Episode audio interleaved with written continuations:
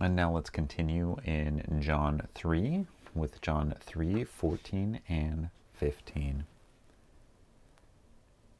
And as Moses lifted up the serpent in the wilderness, so must the Son of Man be lifted up, that whoever believes in him may have eternal life. All right, so this is a really interesting and a cool verse here that we get to read. Uh, it is another example where John is pointing back to Moses, and um, instead of talking about the law, he's referring to some specific point in the story of the Exodus, the Israelites leaving Egypt and moving to the promised land. And it's an interesting way that he starts this verse here in verse 14. And as Moses lifted up. So it's kind of saying, just as Moses lifted up this serpent in the wilderness, so must the Son of Man be lifted up. So let's go and look uh, back at this case in the Older Testament where we can read about what happened and see what Moses did and why John is pointing back. Well, why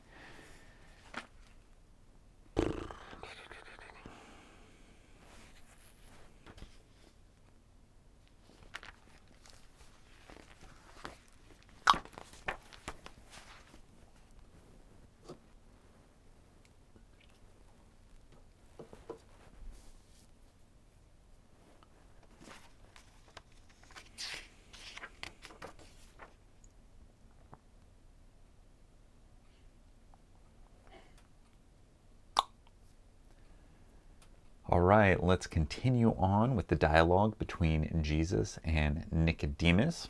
And let's jump into John 3 14 and 15. And as Moses lifted up the serpent in the wilderness, so must the Son of Man be lifted up, that whoever believes in him may have eternal life. And so here we're continuing on in the response that Jesus is giving to Nicodemus. So Nicodemus had said, How can these things be true?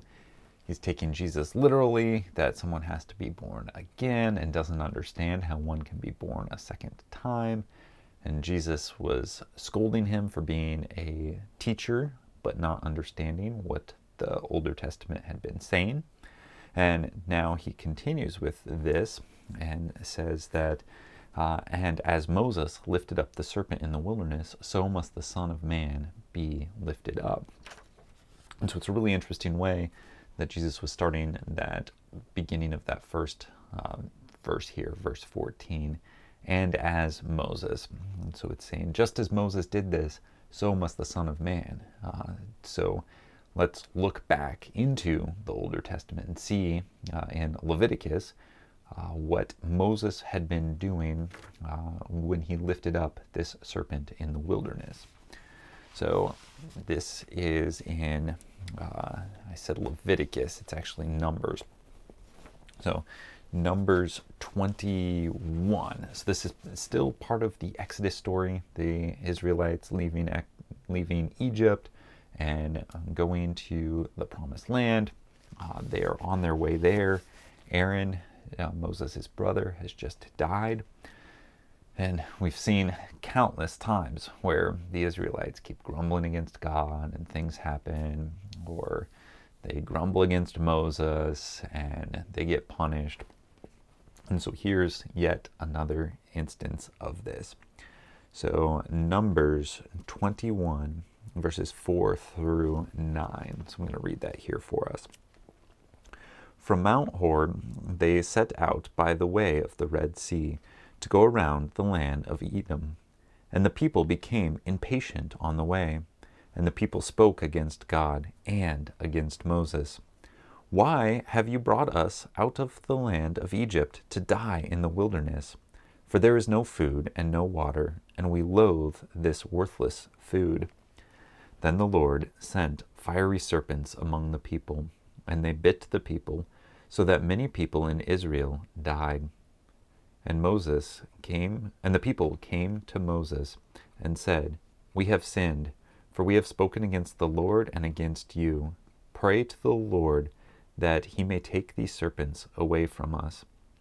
So Moses prayed for the people, and the Lord said to Moses, Make a fiery serpent and set it on a pole, and everyone who is bitten, when he sees it, shall live.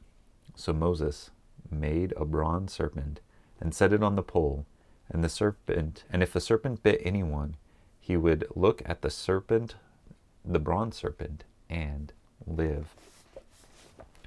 All right, so we see here at the beginning the people were grumbling against God and against Moses. Why have you brought us out of the land of Egypt? You've just brought us into this wilderness to die. There's no food and no water. Well, actually, there is food and water. You have been graciously providing God food and water, but this food that you have provided us is loathsome and worthless food. This is the manna, food that God was miraculously causing to appear for the people. And they're calling it loathsome and worthless. Um, and then they're grumbling against God and everything that He is doing to provide and protect them. And this is where then God punishes them and sends these serpents out among the people so that anyone who was getting bit by these serpents was dying. And this is when they realize the error of their ways and they start to repent. They confess that they've sinned and they turn to Moses. Uh, and he then prays for them. And this is where God says, okay, make this bronze serpent and then hold it up so that anyone who's bit can look on this serpent and survive. And so we see here that the people are following this trajectory of sinning, of being punished, of turning to the Lord, needing a mediator to help mediate between them and God. And then God ultimately providing a way out. Not anything that the people did, but that it is a way that God is providing that out. So we saw the Israelites sin and grumble against God and call his good uh, gifts worthless. We see them getting punished for it, and then we see them confessing their sins. We see them turning to Moses, who's acting as a mediator between the people and God. And then God ultimately providing a way out where he can show compassion on the people of Israel providing them a way to survive.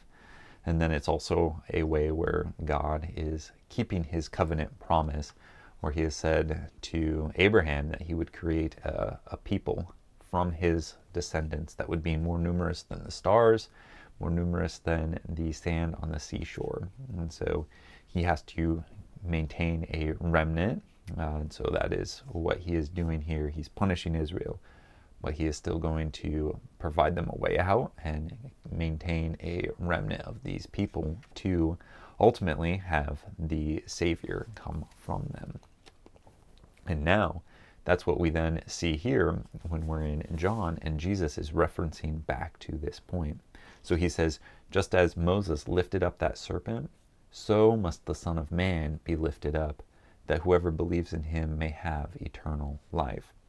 And so Jesus now is acting as that mediator, is acting as that Moses between the people and between God. Not only is he acting as that mediator, but he's acting as that bronze serpent. He's acting as the sacrifice and the one to whom everyone has to look. So he's not only the mediator, but he's also the means of salvation. And so we can follow that same trajectory that the Israelites were following through. So we, as all humans, are born in sin. And so, for all have sinned and fall short of God's glory. So, all of us have sinned, just as Israel did. And there is a current punishment. Uh, we are living in a cursed world at the moment, uh, living under that curse. And there's also a future punishment, one that is to come, where all sinners will have to face the full and righteous wrath of God. And so there is this punishment that is coming. But as the verse here says in 15, whoever believes in him, so whoever turns to Jesus and believes in him, uh, who actually cries out to Jesus, they will be saved. And so here's the way out, but the you need that mediator, so it has to be through Jesus Christ. And then he is the one who is providing that. And so we see that Moses, when he built that serpent, and anyone who looked at them, would the, the verse says that they then lived. So Exodus or Numbers 21 9 says, So Moses made the bronze serpent and set it on a pole. And if the serpent if a serpent bit anyone, he would look at the bronze serpent and live. The interesting thing here is he would live until he would yet die later. And so there's some finite amount of time that that person is going to live before they die. But here in John 3:15, whoever believes in him may have eternal life. And so Jesus is not only that perfect mediator, not only that perfect sacrifice, not only perfect means by which we can have salvation, he also is providing a much better salvation than Moses was providing to the people of Israel. It is an eternal life for us. And so we know that uh, once we are raised to walk in that new life, we will never die again because the last enemy that will be placed under Jesus' feet is death itself. And so we will have that eternal life. And so this is such a joyful verse, these two put together. Uh, it is such an amazing story that we get to look back into Numbers and see what happened when the people of Israel were grumbling and complaining. And then we get to take that story and see how it is applied to us here in the context of John 3 14 and 15, and then how we even then get to apply that into our day today. And know that when Jesus talks about the Son of Man being lifted up, not only was he referring to the Savior, but he was saying that he is that Savior. Uh, and so we know that if we believe in God, if we confess with our mouth, with our mind, and with our heart, if we turn to Him, confess our sins, uh, bow our knee to Him as our King and as our Lord, uh, and repent, then we too can be saved from that future wrath to come. Uh, God uh, is going to pour that out, and so instead of pouring that out on us, He will have placed that wrath onto Jesus, who will pay that penalty for us, and we can be blessed with eternal life. So remember this as you go about your day today. Remember that there is a due punishment for sin, and that Christ has paid that for those of us who have been adopted into his family. So be joyful and be thankful for that. Uh, flee from your sin and from temptation, and continue to turn to our Lord and our Savior, Jesus Christ.